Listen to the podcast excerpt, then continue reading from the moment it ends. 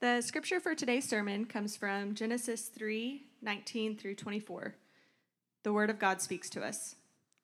By the sweat of your face you shall not eat, by the sweat of your face you shall eat bread till you return to the ground, for out of it you were taken, for you are dust, and to dust you shall return. The man called his wife's name Eve because she was the mother of all living. And the Lord God made for Adam and for his wife garments of skin and clothed them. Then the Lord God said, Behold, the man has become like one of us in knowing good and evil. Now, lest he reach out his hand and take also of the tree of life and eat and live forever. Therefore, the Lord God sent him out from the Garden of Eden to work the ground from which he was taken. He drove out the man, and at the east of the Garden of Eden, he placed the cherubim and a flaming sword that turned every way to guard the way to the tree of life. This is God's word to us. Well, good morning, church. My name is Chad, and I am honored, humbled, and excited to sit in this text with you today. We are uh, clearly talking about fall and curse. We've been in Genesis for a while now, and I just would encourage you, if you haven't been with us for these, to go back and listen to these sermons it, eh, because they build on each other. They build on each other. We're not just deciding one day, hey, let's talk about uh, this account. They, they are actually part of the whole, this this reality of exile now that we're talking about as we've been in the garden and here sin has entered and now God is sending them out east of Eden out of this. We're talking about this life of exile because of sin. And what that really plays out like is separation, right? And so that's kind of how we're going to walk through this today a separation between God and man a separation between brother and brother that we'll see literally through brothers. Well, we've been in, in the, the first few chapters, but we're going to go through three chapters today. The end of three, where we see God separating uh, man out of the garden. Uh, chapter four, a brother against brother. And then chapter five is this genealogy where we see uh, a separation of peoples uh, against peoples literally generations of peoples that are, are coming out and because of uh, the curse of sin are now living these separate lives out of this. And so i, I want to pray and i want you to, to join me in that right now. Father thank you. Thank you for your word. Thank you for your word that doesn't just speak curse it speaks blessing. It doesn't leave us to figure everything out on ourselves it, it actually is your loving kindness showing up in every bit of this to lead us right to you. And so help us today, God. Help us to, to not just go through the motions. Help us to, to turn ourselves by your grace right back to you. It's in your name we pray. Amen. I mean, so uh, let me start right here this morning. Let me start just with this idea that might feel like a tangent, but I, I, hope it illustrates for you, like just how separation plays into it.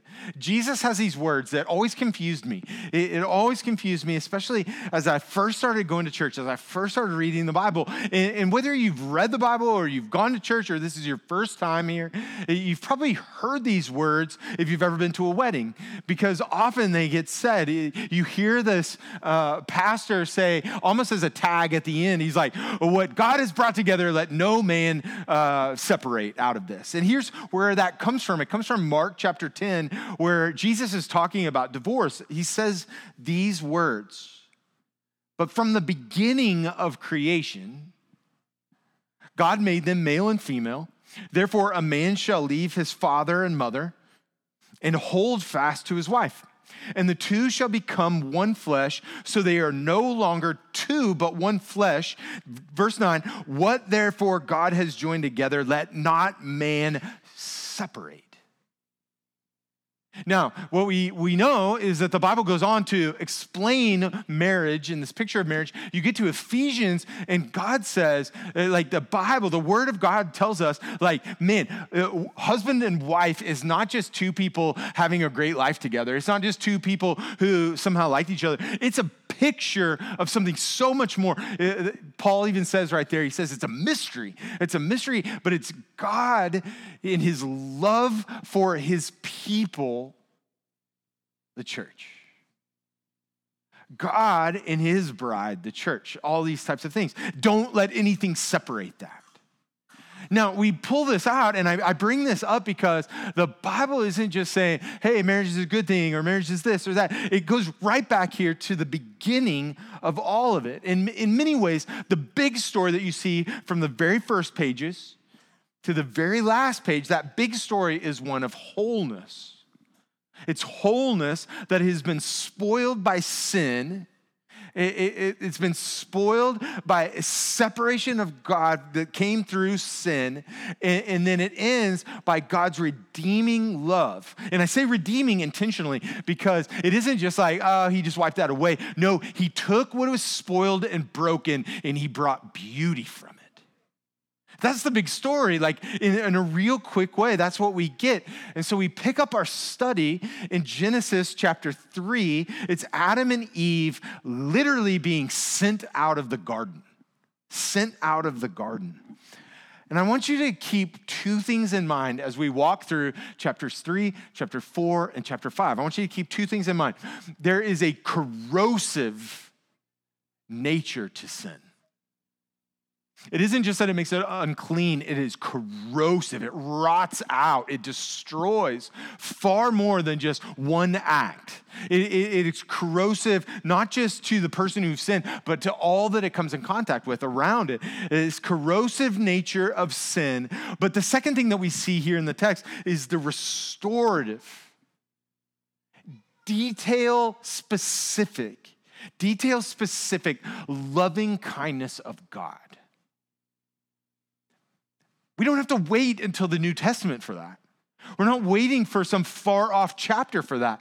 We're not waiting until, until Jesus enters the story for that. Like it's right here in these pages at the beginning of Genesis, all those things the corrosive nature of sin and the, the redemptive, detail, but detail specific loving kindness of God.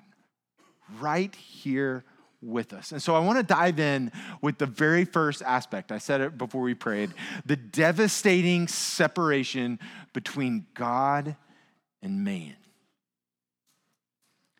See, we, sin has entered the story. This is what we've been walking through the past couple of weeks. Sin has entered the story, and it wasn't just one bad decision. Now sometimes we shorthand that and we say like, oh well, they took the they took the fruit from the tree and we shorthanded it into one bad decision. But it wasn't it. It doesn't stay there because sin is what corrosive, and it brings death to everything it touches. And, and, and I'm just gonna be confessional right here. Too often I lose sight of that. Too often I forget that in the moment to moment because I have sin, I will sin, and in my sin, I don't always see the immediate corrosive effects of that. I don't, I don't actually experience the judgment from it right then. Now, what I do experience often, not all the time, but often, is shame and guilt but the corrosiveness in the judgment from it is not something that's always readily available. So we, we forget that. And, and too often, I and maybe you sometimes are just like, we just go about our business. And, and maybe we even get to the point where we're like, it's not that big of a deal. And what we see is that that's not true.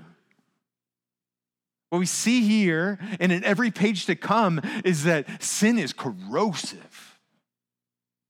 Adam and Eve went after what they were never meant to experience. And then it wasn't just like, oh man, we, we ate food we weren't supposed to have. No, they hid. They lied. They tried to, they, they suddenly were walking and experienced something that they'd never experienced before shame. They, they're experiencing shame. They're blaming. And in these ways, like in these ways, I think all of us can relate all of us can relate because it, sin doesn't just live in a vacuum, right? It, it, it leads to other sin. And we see that Genesis chapter 3, verse 21 says, And the Lord God, as a result of all this, and the Lord God made for Adam and for his wife garments of skins, and he clothed them. Verse 22 Then the Lord God said, Behold, the man has become like one of us in knowing good and evil. Now, lest the reach lest he reach out his hand and take also of the tree of life and eat and live forever.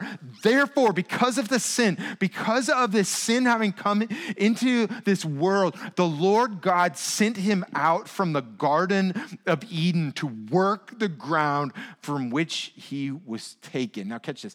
This is so exact and it is particular and it helps us to see what actually happens. There is a direct result of sin in that the whole wholeness that he had been living, the wholeness that Adam and Eve had been in, is now separated from them.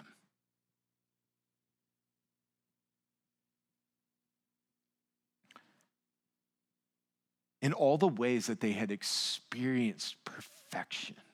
And the word that we've been using, which is a biblical word, is shalom wholeness, peace, and, far more than just those uh, words that go to it. The wholeness that God has offered, literally in their presence with them in the cool of the day.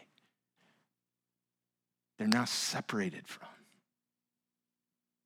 physically separated, geographically separated, relationally separated, spiritually separated in ways that are not even unfolded yet, in ways that, that we'll see in the pages to come, uh, spelled out for us, in, in which spiritually there is a new way for them to interact and deal with God. But even right here, we get our first glimpses. We get this glimpse right here of the restorative, detail perfect, loving kindness of God in that He covers them. It says he covers them.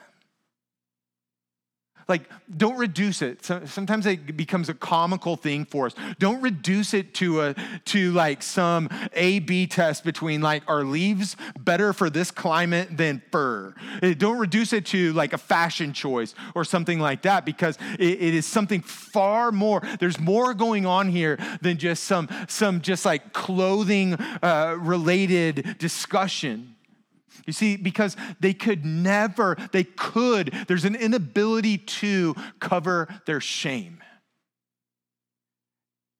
It's not about the specific figs or the, the, leaves around that or, or the, the, the fur type in this. It's that they could not, they, they had no ability to cover their shame. They didn't even know what to do with it because it was all new. And on their own, on their own, they could never remove their sin. It wasn't possible. But what was impossible for them is entirely possible for God. He could, and He did, cover both of those things. And we see that right here. Track with me here. There, there is no lapse there is no lapse between the fall, there's no lapse between the fall and the hope that God promises. There's no lapse right here. In fact, when God is speaking curse, he even sneaks in blessing. He even sneaks in blessing. And right here, as they experience the first death of the Bible, we actually have a picture, a shadow of the substance that will come later. We have this right here, and we have a picture of hope right here in this moment. Eve and Adam are immediately given hope and are given another statement by God to believe.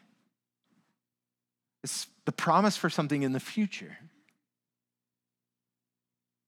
And let's just be honest, like, let's, their heads must have been spinning with questions and fears, but they had enough, even right here in this moment, to believe God. Now, again, let's let's set ourselves in the story for a second. Do you think, do you think for a second that they ever forgot God covering them with this animal skin? Do you think there was uh, like a moment that they could have like, oh no, like whatever, that wasn't a big deal? No, like they they saw this animal dying for their sin, and it, now the covering is placed on them. This place on it was a moment when they're sitting around the fire and they're they're smoothing out the skin and they're just their fingers are going over it in which they remember how they got there. They remember how how this came about. And yet so many so many of us miss this. So many, so many of us miss that there are consequences to their sin. There are real consequences in it. There are, are real things. It, there will be difficulties that come from it. There's a separation between God and man which comes from it. And yet there is a promise right here. And this is what you and I need to hear in this specific text. You need to hear maybe that God is not done with you, even if you've messed it up.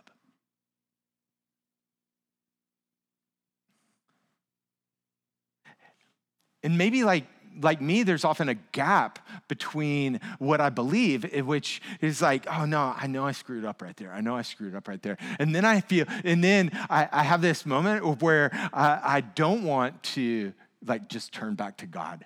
I don't want to run in repentance and I don't want to stand right before this God. And why? Because it is shame that creeps up in my heart, it is shame that creeps up in my mind. And, and I create a gap. But God Himself actually goes to us and He goes right to these spots and He's like, man, I,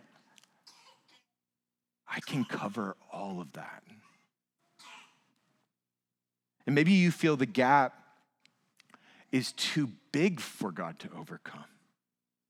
And maybe you need to hear the promise this morning that where you find yourself, east of Eden and in the wilderness that you you're like how did I even get here? Maybe you need to hear what Adam and Eve heard, which this is not the end of the story. This isn't the end of the story.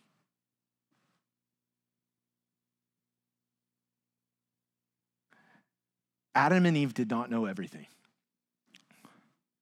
They didn't know everything that would happen in the years to come. They couldn't possibly have like articulated all that would come over the course of time that God was going to work this out. But they had enough to believe. They had the promises of God right before them.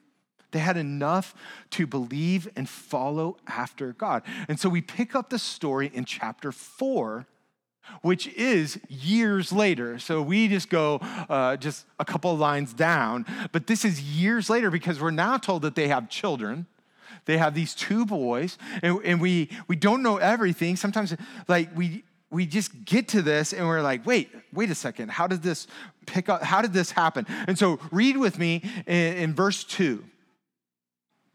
Now Abel, one of the boys, was a keeper of sheep and Cain, a worker of the ground.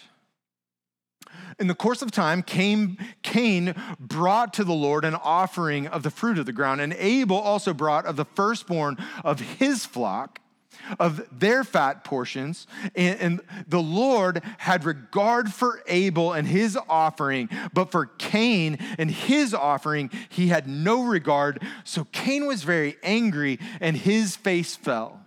Before we dive into this too far, I want you to just recognize we're, we're in this spot where we're pitting two brothers against each other. And God's not doing the pitting of this. It's sin that is doing this. It's sin that leads to separation, brother between brother. And this builds on each other, right? Because it, it's not just God and man that now have separation. We're, we're now going to experience brother and brother. And I say that we have a picture of actual physical brothers, but this goes out to like uh, metaphorically brother against brother.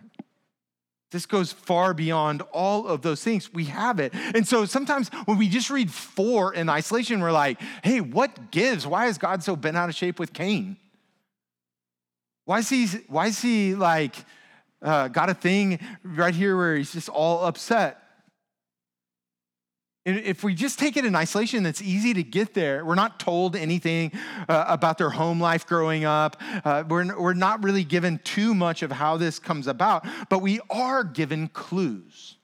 And there are things as we read the text that we should pull out of it. These two sons, I mean, surely had an explanation of what happened to their parents. Surely they had some uh, explanation of what happened to their parents and how they ended up here. And we know that they, they knew of God's existence. We know that much. I mean, you, you can read that in the text. They knew of God's existence because they come to make an offering to the Lord. They actually come to make an offering. So somebody, somebody taught them that. I mean, we, we know this, that Adam and Eve must have taught them, like, here's, here's how you do this. And in some way, it had been explained to them what kind of offering to bring. What kind of offering is to bring? It's, from the rest of the Bible, we, we recognize that God repeatedly has told parents to teach the truth about himself to their children. That's from the beginning to the end. We get this. Tell your children about this.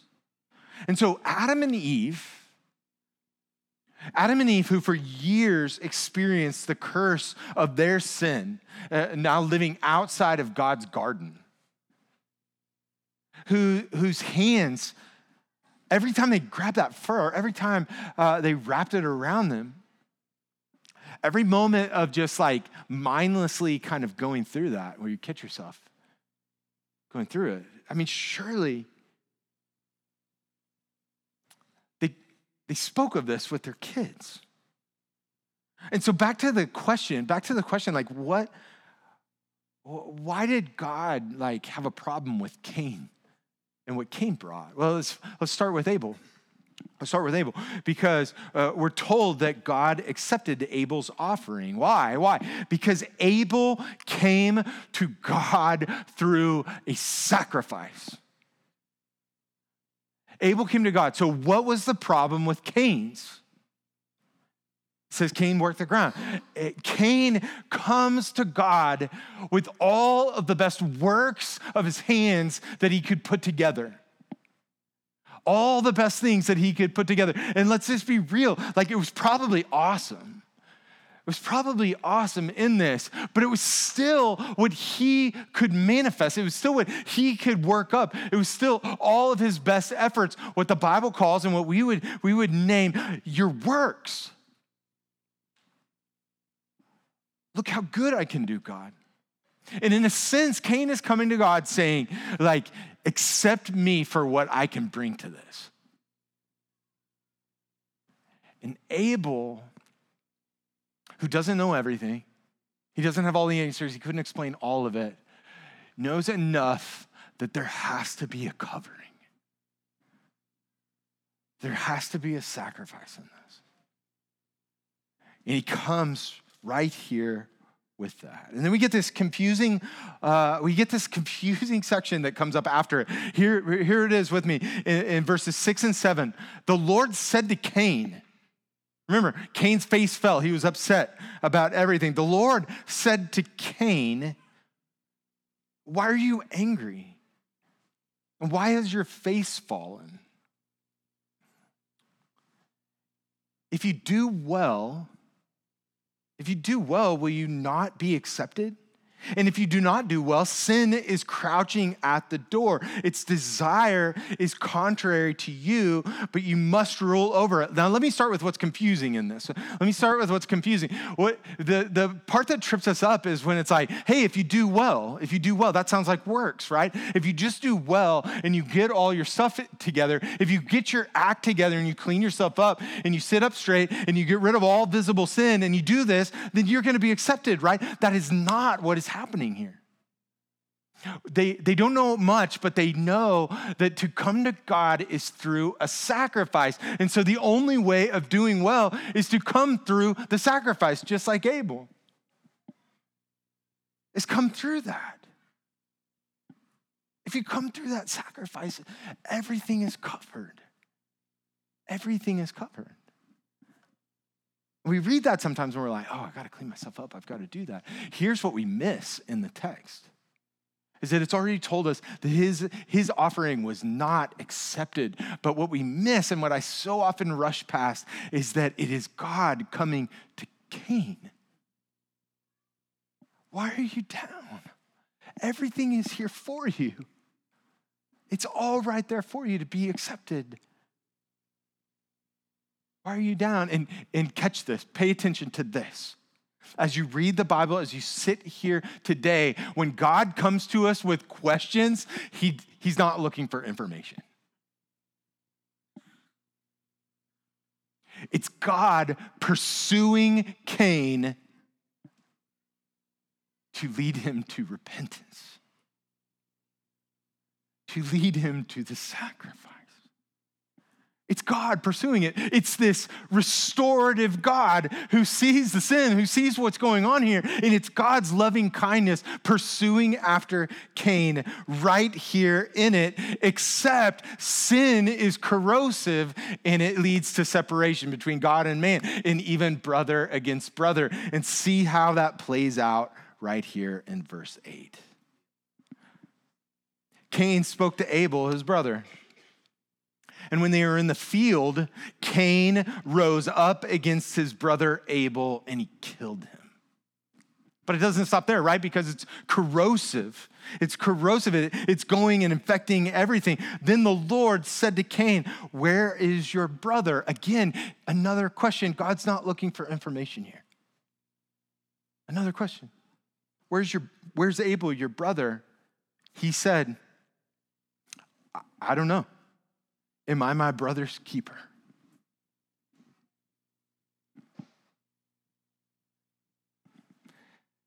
Separation of God and man, brother and brother.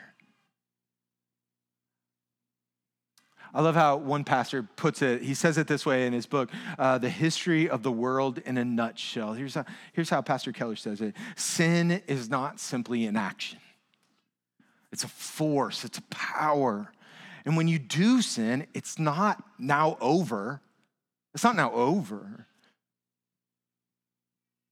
But it actually becomes a presence in your life. It takes shape, a shadow shape, and stays with you and begins to affect you. Man, I would humbly submit if you, if you don't instantly recognize that in your own life, you're not paying close enough attention. I say that uh, humbly. I say that as one who feels the weight of that in my own life. And if we could have stood there with those two brothers who are experiencing this separation lived out on display for us, right there, a separation between God and man and a separation between brother and brother, what we would have seen are representatively two altars, two altars that, that sum up so much uh, of the rest of the history of man, in which you can come through the sacrifice or you can come through your own works. You can call it whatever you want to. You can call it good works. You could call it morality. You can call it like uh, trying to have the scales balance out. You could call it covering your bases. You can call it religion. You can call it all sorts of things. But it's either you're coming through the sacrifice or you're trying to come and clean up your shame and your guilt through your own works. Those are the only two paths.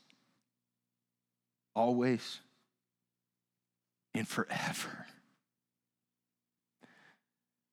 These two men did not have all the answers, right? They didn't, they, they didn't have all of it, but they had enough. They had enough to know that sin affects everything. And there's one way that God has said that we deal with this. They had enough to believe and to follow after God. But sin doesn't just grow in the hearts of these two brothers. It, it keeps spreading and spreading and spreading, and that leads us right to chapter five.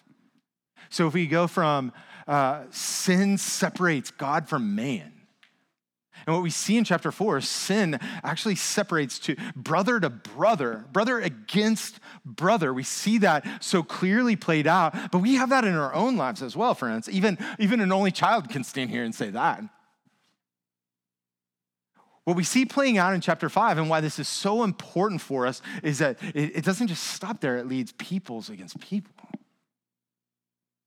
And this becomes so important for us because chapter five is a snapshot of all these lives generationally that connects Adam to Noah. And hear what it says at the very end of chapter 5, verse 28. It says, When Lamech had lived 182 years, he fathered a son, verse 29, and called his name Noah saying, Out of the ground that the Lord has cursed, out of the ground that the Lord has cursed, this one shall bring us relief from our work and from the painful toil of our hands. Like we get this text that comes out. And I know I skipped a lot of names right in there. There's, there's some things that happen here that are super important for us. It links us, Adam, to Noah, but it, it tells us who these things are. And thematically through chapter five, it says this phrase over and over, and he died and he died, and this person died. And what we get to when we get to 28 and 29 is it says they recognize that and he died, and everything that is happening generationally and the separation of peoples is coming out of the curse, out of the ground that the Lord has cursed. But even in chapter five, all is not lost, all is not there, because what we get are names like Enoch it tells us of Enoch. And it says, it says something about Enoch that is really important. It comes back later in Hebrews, it comes up again uh, right there, and it says Enoch walked with God. Enoch walked with God. So, what does that mean? Does it mean that Enoch, man, Enoch really knew how to stand up straight at church and to sing all the right songs and to get rid of all visible sins and to really just stand there in that spot? No, it means that Enoch knew that his hope was found forever and always through the sacrifice. he walked with God. I don't think for a second it means that Enoch was sinless. I don't think for a second it means that he had his act together. Enoch was a man. Enoch was a man who fell short of the glory of God. And yet he knew where his hope was found in all of this. You see, all these years later, the people of chapter 5 knew that they were living in the corrosive effects of sin and curse. And you and I live in the, these same separations. We, we don't have to go far to find group pitted against group. Nationality pitted against nationality, family pitted against, uh, pitted against family, brother against brother. I mean, each of us could probably come up with a long list of these things. But we also carry in us a separation of God and man. We carry this in our bones. We carry this as people who are living east of Eden. We carry this in all the same ways. It plays out differently, but we carry this. And so, where have you seen these separations at play in your life? Are you able to see the way sin has, is, or will affect your relationships? Like, let me give you an example like a fear of getting close to other people, a fear of letting other people in.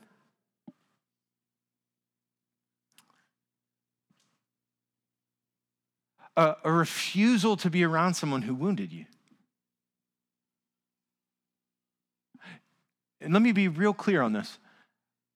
There are relationships that need to be created distance in there are relationships and there are places in which it is truly not safe to be around. And if that's you, if you're in that, whether it's with a spouse or with, something else which is, which is physically or emotionally damaging to you, please don't carry that by yourself. Please don't carry that by yourself. But those are the exception and not the rule. And far too many of us have our feelings hurt and then we pull back from other people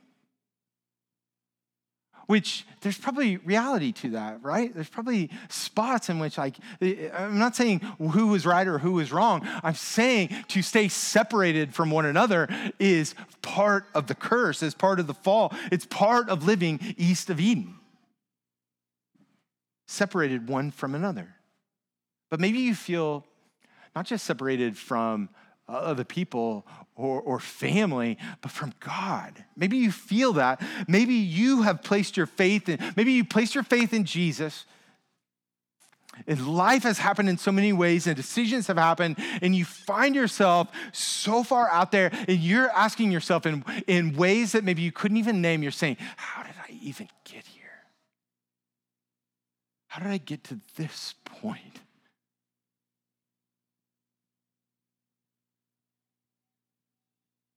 And you're feeling those gaps and you're feeling that separation. And I want you to, to recognize what we've said from the beginning of this sin is corrosive and it will take you places further and faster than you ever thought you would get there.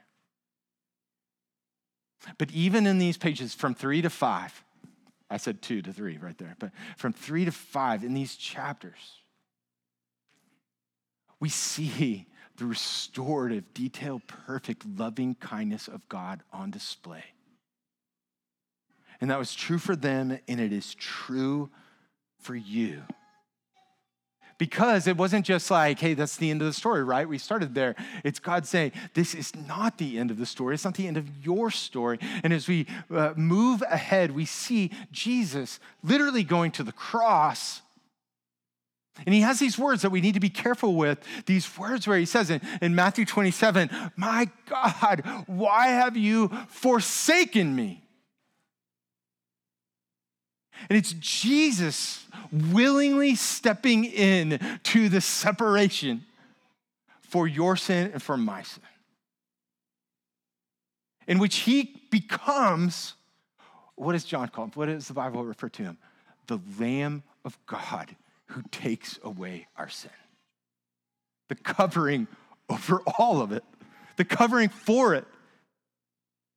Ephesians starts to unpack this for us. It says it this way. It says in chapter 2, it says, Remember, remember this, that you were at that time separated from Christ alienated from the commonwealth of Israel, and strangers to the covenants of promise, having no hope and without God in this world. That's what our sin has done to us.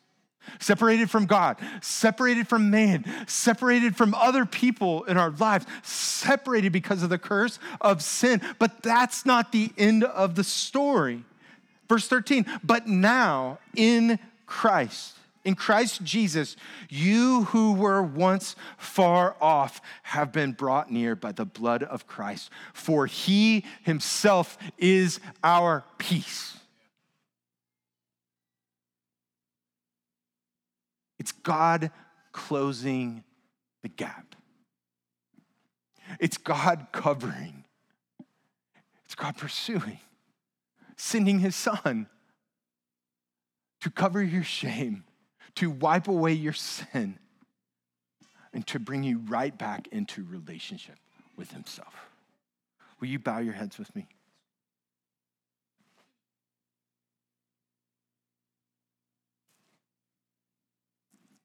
Father, would you work on our hearts in, in ways that I never could?